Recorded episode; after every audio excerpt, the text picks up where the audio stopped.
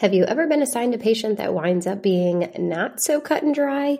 Like those patients in acute care or the nursing home who have dysphagia but struggle to complete exercises or compensatory strategies because of their intellectual or developmental disability. Or the patient with respiratory failure who develops respiratory driven cardiac arrest, gets intubated for 10 plus days, and is on a trach and vent. Oh, and he also has a history of stroke, congestive heart failure, COPD, diabetes, and traumatic brain injury. No textbook or single webinar could ever prepare you for that. But we have something that can help you get there, and it's totally free. On May 19th, the MedSLP Collective is hosting another never been done before virtual summit titled Advanced Therapy for Complex Patients, a Medical SLP's Guide.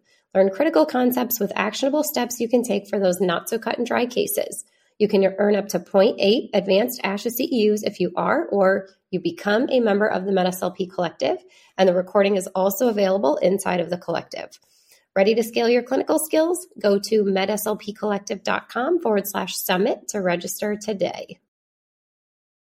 This is episode 200 of the Swallow Your Pride podcast. Guys, this is episode 200. How exciting! Uh, today's guest is Monica Sampson. She is the Director of Healthcare Services in Speech Language Pathology at ASHA. Monica has had a diverse career spanning clinical service delivery, research, academia, and health policy.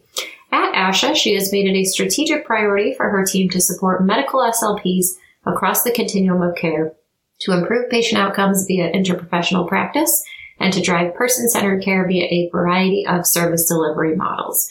And I thought Monica would just be the most perfect person to have for our 200th episode.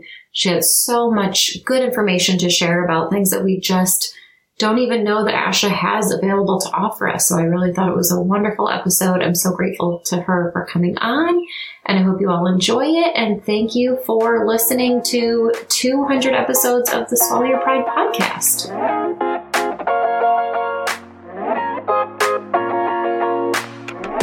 Welcome to the Swallow Your Pride podcast. I'm your host, Theresa Richard. I'm a board certified specialist in swallowing and swallowing disorders, a mobile FEES business owner, and founder of the MedSLP Collective. This podcast is all about delivering the latest evidence based practice to medical SLPs everywhere. Whether you're a new clinician seeking tangible tools for treatment or a seasoned vet stuck in a rut, my goal is to help ditch the old school ways of the past that no longer serve you or your patients, to reinvigorate your passion for our field, to broaden your knowledge about our scope of practice, and to inspire you to practice at the top of your license. So if you're listening, I encourage you to swallow your pride, be open and willing to learn, because let's face it, your patients deserve that kind of care. With that, let's dive right in. Just a quick disclaimer that all statements and opinions expressed in this episode do not reflect on the organizations associated with the speakers and are their own opinions solely. Good morning, Monica. Hey, good morning. How are you? Good. How are you? Doing well, thanks. Thank you so much for joining me. Absolutely. It's a pleasure to be here. Yeah, awesome. I'm so excited to chat with you today. So, um, if people don't know, tell the people a little bit about yourself. Absolutely. Um, I'm Monica Sampson. I serve as ASHA's Director of Healthcare Services and Speech Language Pathology. Um, it's a really long title to say that I lead a team uh, that supports SLPs who practice in healthcare settings. And um, we're one of three teams within SLP practices unit at ASHA. Um, and we have another group of my colleagues who work on behalf of school based SLPs. And uh, we have a third team that supports uh, private practitioners and EI providers, early intervention providers. So we're one amongst many. And um, uh, I have two other SLPs on my team and uh, they come from a background in adult geriatric care. One of them comes from adult and geriatric care and management, um, and another comes from pediatric and acute care. And I have a background in skilled nursing, and that's where a majority of my career has been, my clinical career has been.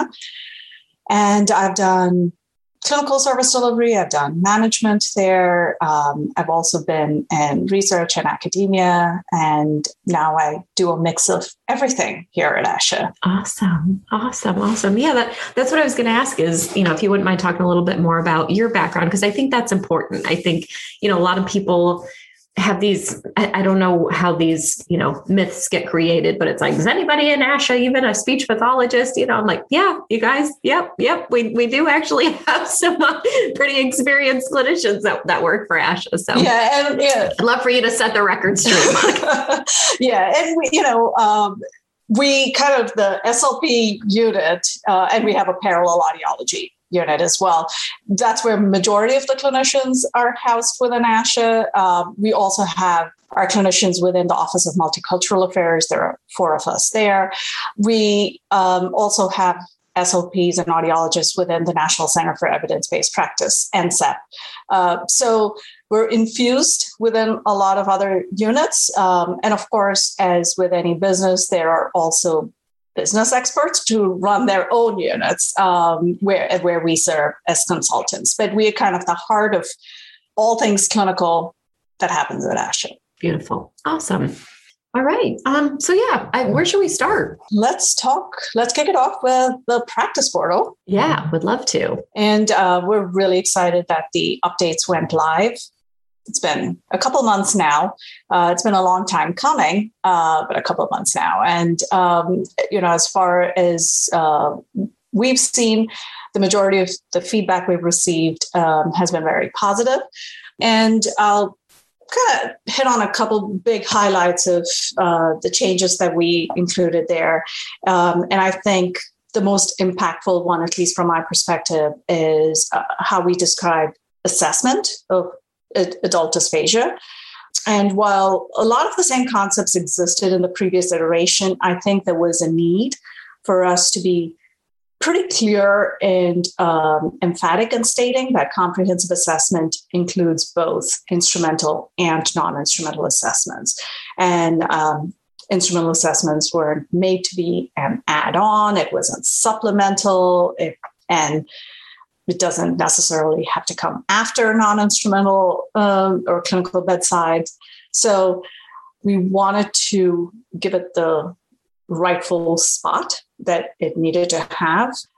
A big thing throughout the practice portal, this page as well as other pages, is kind of going back to the evidence, directing members back to the evidence to say, um, let's think this through. Yes, there are always going to be exceptions because evidence based practice is not just the research part of it.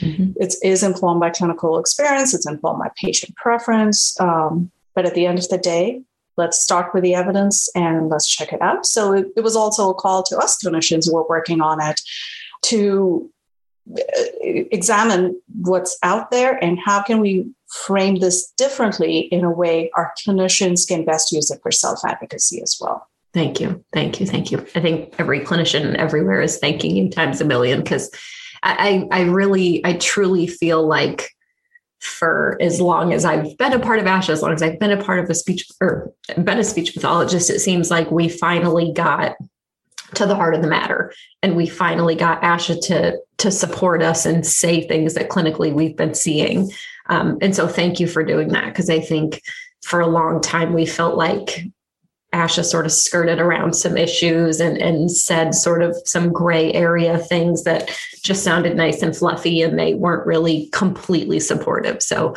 thank you for that. Absolutely. And, you know, um, like I said, one of the things that motivates me and my team is that we've been on the other side of providing clinical services. Um, and actually, up until recently, pre COVID, I would still go in to the gym to practice, right? And then you get a sense of how what you say when I on my Monday to Friday job impacts what I do when I walk into the clinic.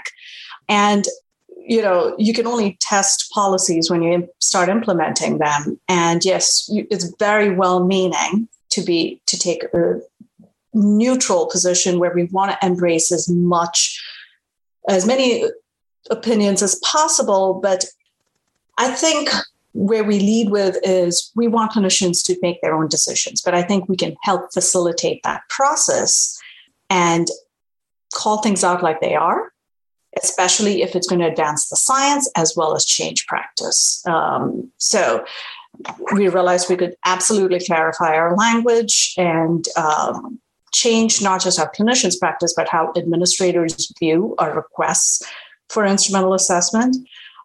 Yes, is what does what ASHA say make or break everything for an administrator? Maybe, maybe not. But we want to make sure our clinicians have the strongest tools at their disposal. And if this can facilitate it, we want to do it. Yep. Awesome. Awesome. Thank you. Let me ask because I, I genuinely don't know the answer to this as well as other SLPs. Is this something that did you get pushback from higher up in ASHA when you approached them about we want to be bold with these statements? Was it, I guess, what what did that look like, you know, from quote unquote Mother ASHA's perspective? um, so I'll talk through a little bit of what what goes into a practice portal, and I also realized I completely forgot to mention that we have SLPs and audiologists within our practice portal team as well, and they kind of direct the process. They're project managers, if you will. Um, so when we're looking at updating a pretty robust page like the dysphagia one that was massive. Uh, we look at not just what's written in the page, we look at all of our dysphagia resources, identify what needs to be updated, what language needs to be changed. And it, it typically starts with a review of our evidence maps, which guide everything we say within the portal. And as you can imagine, well, the science and evidence have gotten stronger and have advanced. There isn't much that has changed in support or against instrumental assessments, right? I mean, we clearly found their benefits the last time we wrote the page. We still find their benefits this time we wrote the page. So, where we landed as a team was uh, in talking to subject matter experts, both clinical and research, was really the need around clarifying language. It's not so much about what we were saying, it's about how we were saying it that would make a difference for our readers.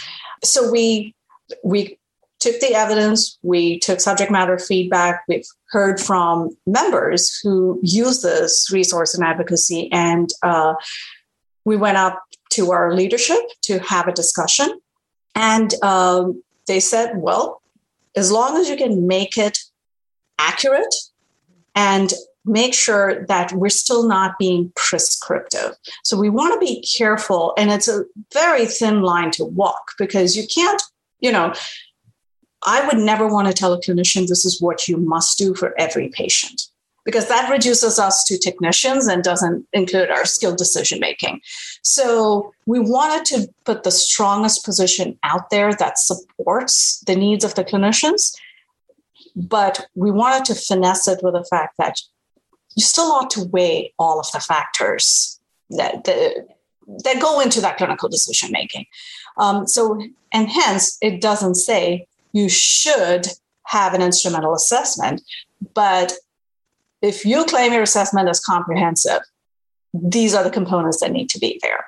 So, um, you know, the process itself was uh, pretty seamless because the team that went in to make that argument was uh, very well prepared with with all of the pieces of the puzzle that we needed to, to make that change happen. Awesome. Well, thank you. I know SLPs, I can say that on behalf of lots of them. Thank you, thank you, thank you. So appreciate hearing that. And um, we realize that the practice portal is never intended to be policy. It's not prescriptive, it's not even clinical practice guidelines, right?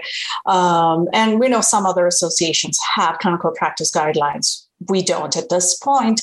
And um, we want to be still cautious and intentional with how we frame things because they can be interpreted as ASHA's policy on the other end of uh, at the end user level. So um, we want to still provide good guidance and help clinicians along the way. Right. Well, and, and I think that was such the hard part for so long was that it, it almost seemed like administrators would use it against us. You know, well, what's ASHA's stance? Well, ASHA's pretty gray about it. Okay, well, then it's a gray issue and your issue is a non issue, you know. And so I'm, I'm glad that that you were able to to sort of meet it halfway. And I, and I think the practice portal does exactly what it claims to do. I think it's so very helpful. I think, you know, a lot of clinicians just need a place to start you know, and I, and I think it gives them that place to start. So I, I remember when I, you know, took some time to actually go through it, I was like, this is just, this is wonderful. This is just what clinicians need to give them that you know that start so exactly and, you're right it is a comprehensive starting point that encourages them to dig deeper because until you actually dig deeper to look for your specific answer you're not going to find it because it lays everything out there. And it's a big switch from how we used to have things. I mean, we had technical reports and policy documents and um, things like that.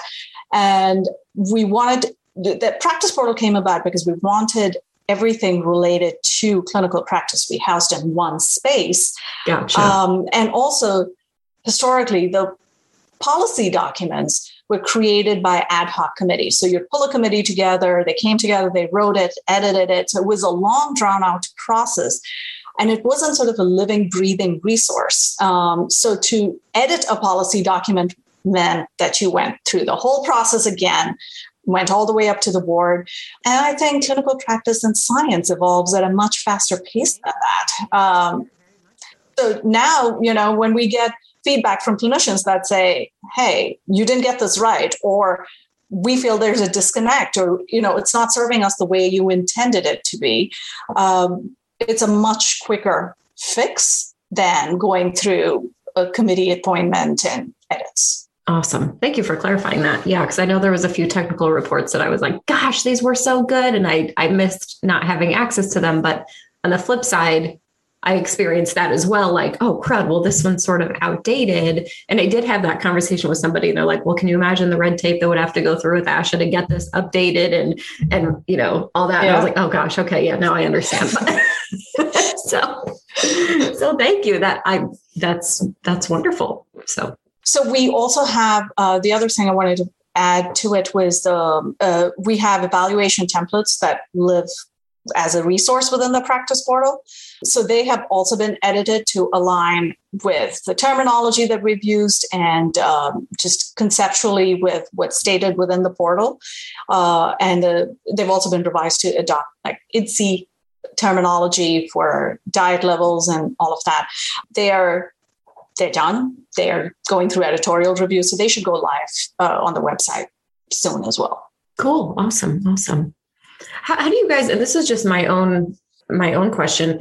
I guess how do you guys let clinicians know when these sort of updates and things are made? You know, because I just feel like a lot of times I land upon them and I'm like, oh wow, I didn't even know this happened, or someone else will mention it, and I'm like, crud. Yeah, yeah. I know. Um, and you know, that's it, it, our website's a beast. I will be the first to admit uh, I search on the website to access resources pretty much like every other person on the planet. So um, we generally, our means of dissemination is there's usually, it goes up on social media uh, okay. and also we push it out on the ASHA Now newsletter. So the ASHA Now newsletter has curated content that's specific to the areas of practice. So we have one that's very school based ish. Um, there's one that's healthcare specific, and uh, then there's one that's um, more for those in academia and research. So the the announcements will always be kind of top of the line in the ASHA Now newsletter as well. Now, the other resources, sort of like when we update assessment protocols, for example, those don't always make it out on our social media announcements. They typically end up in the ASHA Now newsletter for really no rhyme or reason other than the social media feed is pretty packed. Um, but we, uh, the other way um, that is through one-on-one um, communication because a significant portion of our job um, here is to have one-on-one consultations with ASHA members. So um, whether that's to brainstorm through clinical or professional issues, we uh, talk it through, we provide resources, we come alongside them. And so a lot of our resources that are topic specific get shared and used most in those one-on-one communications. Because gotcha. I mean, I'll admit we get a ton of emails. We and we get a ton of emails from ASHA. So uh, you know, we pay attention to not overwhelming our members with a ton of information, but uh, we recognize that some of these alerts get missed definitely. Yeah, yeah. Well, thank you. So I think that's helpful too to know that usually we'll find it in the ASHA Now newsletter. So yeah, because I will I'll flag that in my email because I know I just get so many emails from just different, you know, just from doing company sponsorship stuff, like all sorts of different things. And it's like I can't just, you know, I, I want to filter out the ones that I really need to know about. So cool, awesome. Yeah. We, we are working on parallel updates to the pediatric dysphagia page, which has a which has some elements taken from the adult dysphagia page, but also it includes the feeding and uh, the feeding and swallowing components that um, definitely have a, give a different flavor to the pediatric dysphagia page. But those updates are in the works, and I know that the team's pretty close to being done. So those should go live in the next couple of months too. Okay, awesome, awesome. Look forward to seeing those. Yeah, so let's let's switch gears here. Mm-hmm. Um, changing healthcare landscape. Where should we start there? oh, there's no start. There is certainly no end. Yeah, yeah, that's um, the truth. Uh, yeah, and, and I think it kind of ties to what we were talking about within the context of the practice portal, which is um, using policy to inform practice and using practice to inform policy. In in this case, policy goes beyond organizational or professional practice policy; it just goes to reimbursement policies and um, how advocacy helps direct policy, channel it more towards where we want it to be. But, you know, if there's one thing that's been constant within healthcare, at least over the last couple of decades, it's been change. And um, we have a lot more to come. And um, and I'm not sure how familiar people are with how our advocacy efforts are set up within ASHA. So I'll kind of kick it off with that. Um, we have a pretty robust advocacy team. So we have a Capitol Hill office uh, where we have a healthcare lobbyist, we have education lobbyist, um, we have someone who runs our PAC, our Political Action Committee, um, and we have someone who leads that entire unit. So we do have a Capitol Hill office and we very actively advocate on issues there. We uh, also have a national office staff that we have someone who's entirely dedicated to Medicare reimbursement, a person who only does Medicaid reimbursement. Um, we have someone who oversees private payers. And uh, we have an entire unit that's devoted to state based issues. That's everything from licensure to um, the interstate compact to, um, you know, like telepractice laws. Um, so all of that. And then we have an advocacy communications team that it's communications at all levels. It's grass, grassroots, grass, top, grass tops advocacy. It's all of our communications related to it. So uh, it's a pretty robust team. And uh, we we as SLPs and audiologists within ASHA interface very closely with them to guide policy. And a lot of our advocacy efforts are rooted in members communicating to us exactly what they need to better serve patients and students. So it, there is a government affairs and public policy board that um, made up of volunteer members of ASHA who establish ASHA's public policy agenda. And there's also usually an open call for review and feedback um, to inform the to inform ASHA's public policy agenda. So um, we actively try to influence the change in the healthcare landscape rather than react to adapting to it. So a good example is PDPM, the patient-driven payment model that went live October 2019. It's it's been couple decades in the making, but definitely over the last five years, uh, me along with several other volunteers um, have attended and met with ASHA's uh, uh, with CMS staff.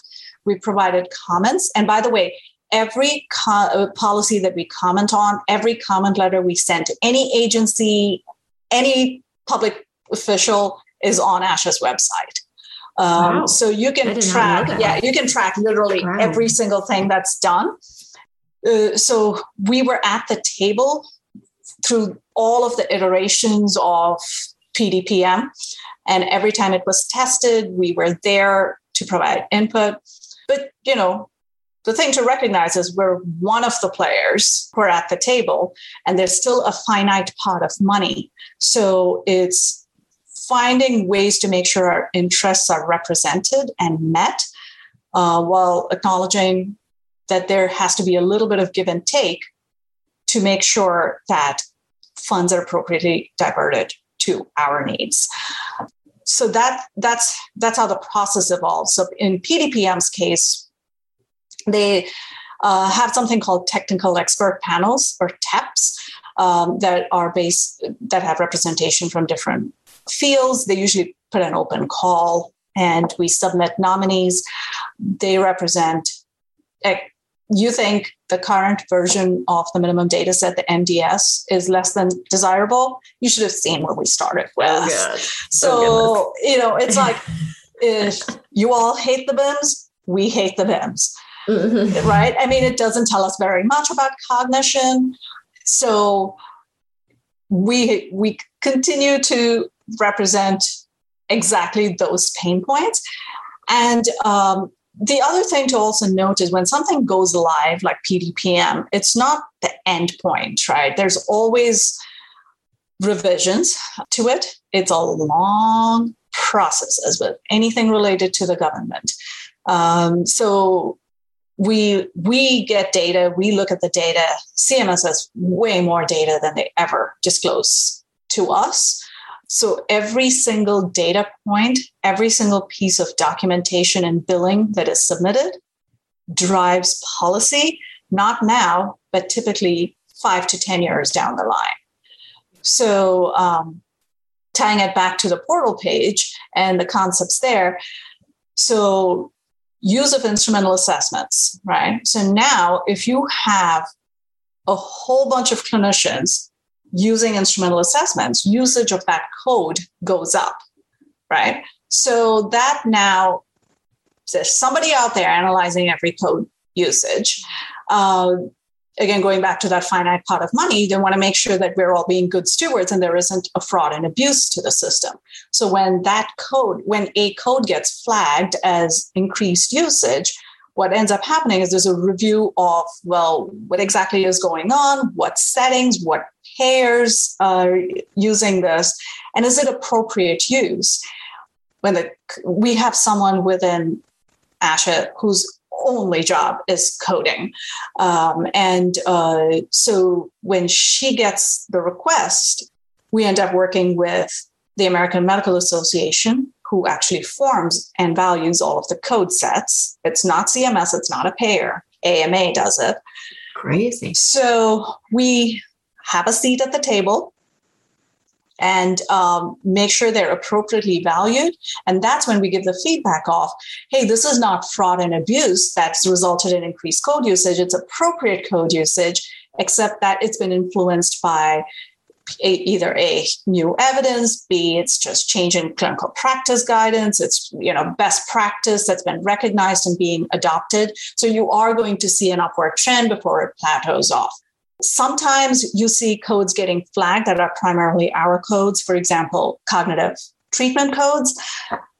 And then uh, you notice that the increased usage may not be by SLPs, it may be by OTs, it may be by neuropsych, others who can technically build the code.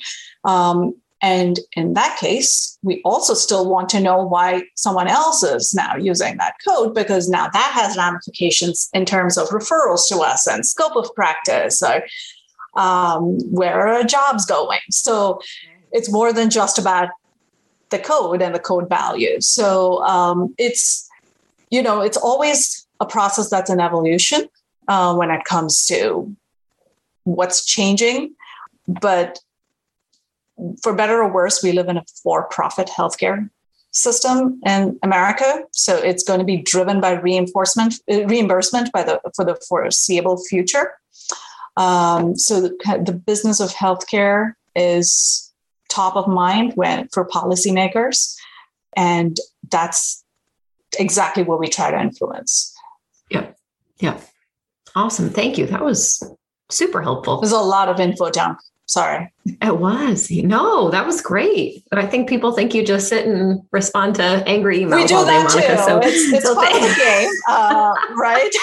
but every decision that's made at every level outside of that rehab gym is impactful for the clinicians serving our patients within that rehab gym.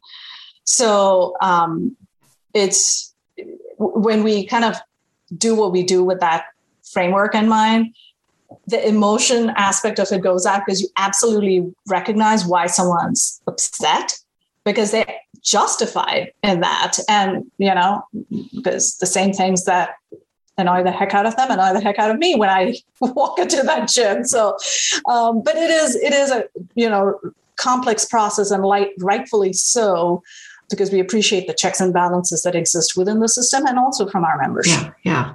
I'd love to, to talk a little bit more about, you know, sort of PDPM because I think we we haven't really been able to I guess sort of sit back and non-emotionally see how it's going for SLPs only because I feel like COVID kind of came and stole the show. Uh, so I feel like, you know, I I at first was a big fan of PDPM because I think it really supported this whole value-based healthcare that we're sort of switching to, which I'm a fan of because I'm a fan of anything that gets back to the patient and is driven by the patient's values. And I think that's sort of where we've gotten steered off into the wrong direction and not for good reasons. Um, so I, I'm very much the biggest supporter of complete evidence-based practice and using the evidence and using the clinical experience and using you know patient preference too so i just i i get so you know, sort of angry when people are like, well, the evidence says we have to do this, you know, and it's like, yes, it does. But this patient that's right in front of you, it's might not apply to that patient, or that patient might not feel that way. So I really just sort of was a fan of PDPM because I worked in these sort of corrupt SNF settings before where you just threw as many minutes at a patient as possible and you had to figure out how to fulfill that, you know, and it just wasn't fun. So yeah, I'd, I'd love to sort of just hear, you know, your take on PDPM and I think how we can sort of spin it to get SLPs to understand that this is a good thing for us and it wasn't meant to squash therapy minutes and it wasn't meant to take our jobs away. You're absolutely right. Um, so the primary purpose of PDPM is to move towards value-based care, right? Take the focus off of the minutes. It's not about volume of services provided, it's all about patient outcomes. So if you can achieve the same patient outcomes in five sessions versus 10, or you can change modes of service delivery and achieve the same outcome, let's do it. In the old RUGs 4 model, it was all about volume. It didn't matter how many times they tweaked it, it came fundamentally down to volume. The other thing, the way RUG 4 was set up was also, it was therapy was king, right? It was very heavily weighted towards rehab services, and it didn't factor in the complexity of a patient's presentation. So it didn't matter how much nursing care needed to be added onto it. If they needed therapy, therapy brought the money in. So there was always that incentive to rug someone at ultra high because financially that made it more profitable.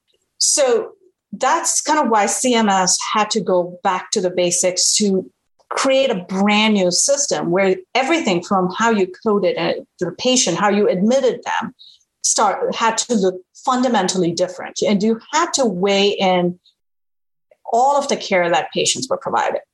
But there's still that same pot of money. So if you had to start providing appropriate care, weighing all of the disciplines care provision, then it comes down to the money has to come from somewhere. And in, the money was it was intended to be a budget neutral system, meaning they were going to just balance out where the money was spent and redirect any overutilization to appropriate utilization. And we all, as PTs, OTs, and SLPs recognized that there was massive overutilization. And that led to a lot of professional issues and SNFs, right? Uh, it was productivity challenges, it was pressures for documentation, it was picking up inappropriate patients. So now you needed to balance that out. But to meet the financial incentives under RUG 4, there was also in some ways an overemployment and overutilization of SLP services or PT or OT services meant there was there were all of these PRN folks that were employed within the industry. Me for one. And come PDPM, me said, you got no job because we don't have any extra fluff money to have you in to come and bill for these services. Um, so the system was intended to right itself. And as with anything, there was there's typically a knee-jerk reaction and there's this overcorrection. Um, and the industry saw this when rugs were first implemented decade over a decade ago. So the SNF industry tried to correct for PDP and projected PDPM uh, impacts. And um, that led to job losses as the first line of defense for them. We did not appreciate it. We did not. We knew that that would be their knee jerk reaction, having lived through this a decade ago. We actively advocated, and we, being APTA, AOTA, and ASHA, actively advocated against it with the trade association, with employers. We've had multiple, multiple conversations with therapy providers, with in house SNFs. It's, it's like wait and see. See how you can utilize your clinicians, arm them to better serve your patients within the value based model, as opposed to still fixating on the number and trying to say, okay, well, now I don't need all to generate these numbers, so let me let go of these clinicians. That just didn't, the math didn't add up in our heads but also what we're learning from our conversations with the trade associations for SNFs is that um, you know they were massively hit by adjustments around PDPM. Like therapy companies had to renegotiate contracts with SNFs, so it massively diminished their profit margins, which meant they had to adjust somewhere. Not privy to the runnings of a rehab company, but you know what we continue to lobby for is let's use those clinicians appropriately. Let's get our SLPs in. The needs of the patients never changed because you got a new reimbursement model. The, the same stroke survivor still comes into your SNF, has the same exact needs. If they had three hours of rehab needs September 30th of 2019, they had the same rehab needs starting October 1st. So, you know, let's do right by our patients. But that also requires us. So now under PDPM, there's a lot of focus on intake admission coding. So you want to make sure you capture all of your deficits, patients' deficits appropriately right at the beginning. Um, so that's where we're really encouraging clinicians to tag team with their MDS coordinators, with nursing staff to make sure that those cognitive impairments, those modified diets are all appropriately captured. They may not be appropriately coded, or, you know, Lord knows the number of people who come in on wrong diets when they get admitted to our SNFs. But that's exactly where you come to the table. You don't have to eval every new ed- admit to determine that, but you go in and make that call for patients and make appropriate determinations. But with PDPM also came now this explosion of groups and concurrent, right? It's like all this while until September 30th, groups were discouraged because they weren't, they didn't make financial sense. Personally, I'm a huge fan of groups when appropriate for some patients. And I don't think I've met a clinician who has disagreed with that uh, sentiment. Communication and eating are just social activities. So why not do it in a con- in social context with meaningful goals?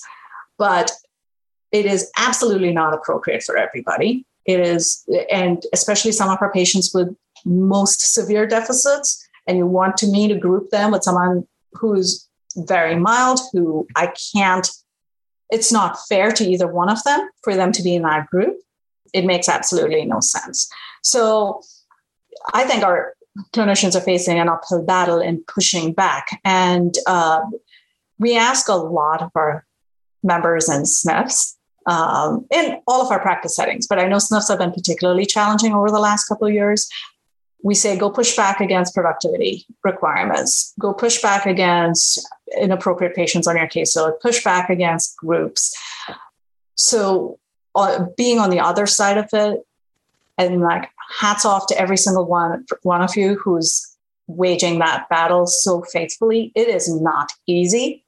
It, it's a setting that is hugely undervalued by many people, but what can you know a question i ask anybody in a SNF who's talking to me is what can i do to help you fight that battle? Because i can't fight that battle unfortunately because they basically they being the industry turns around and tells the associations you are a association. You recommend something and they are not also our members right the employers so anything that's a recommendation from asha apta or aota is a recommendation for its own members who are the therapists so the pushback and the fighting and the advocacy unfortunately has to happen on the ground but we've got your back. Tell us what we can give you. You want numbers, you want data to support? Let's pull that up for you. You want us to show you our recent survey trends or show you what reimbursement trends have been or claims look like or what CMS policy states? We will pull that out, reference it by line number, and send that to you. Like, shoot us an email, call us, that's exactly what we're here for. We, we're partners with you in advocacy. And yes, PDPM's impact absolutely sucks. It's, but people who have been watching the industry, people who are smarter than me at these analysis, absolutely feel strongly that patient needs will continue to be served as PDPM evolves. Awesome. Well, thank you, Monica. I want to just say thank you to you, like personally, because I think this was so helpful and so valuable. And I think I, I don't know that people felt this way about ASHA. I think and until once you've taken on this role, I you've you've done so much for clinicians just being in this role. So thank you for doing that. And thank you for letting us know that we can reach out, that ASHA is there to support us and not fight against us. And I don't know why it felt like that for so long. So yeah, I, I, I, appreciate your uh, I appreciate your thoughts there. And um, you know, it's it's honestly like an army of people you've got behind you.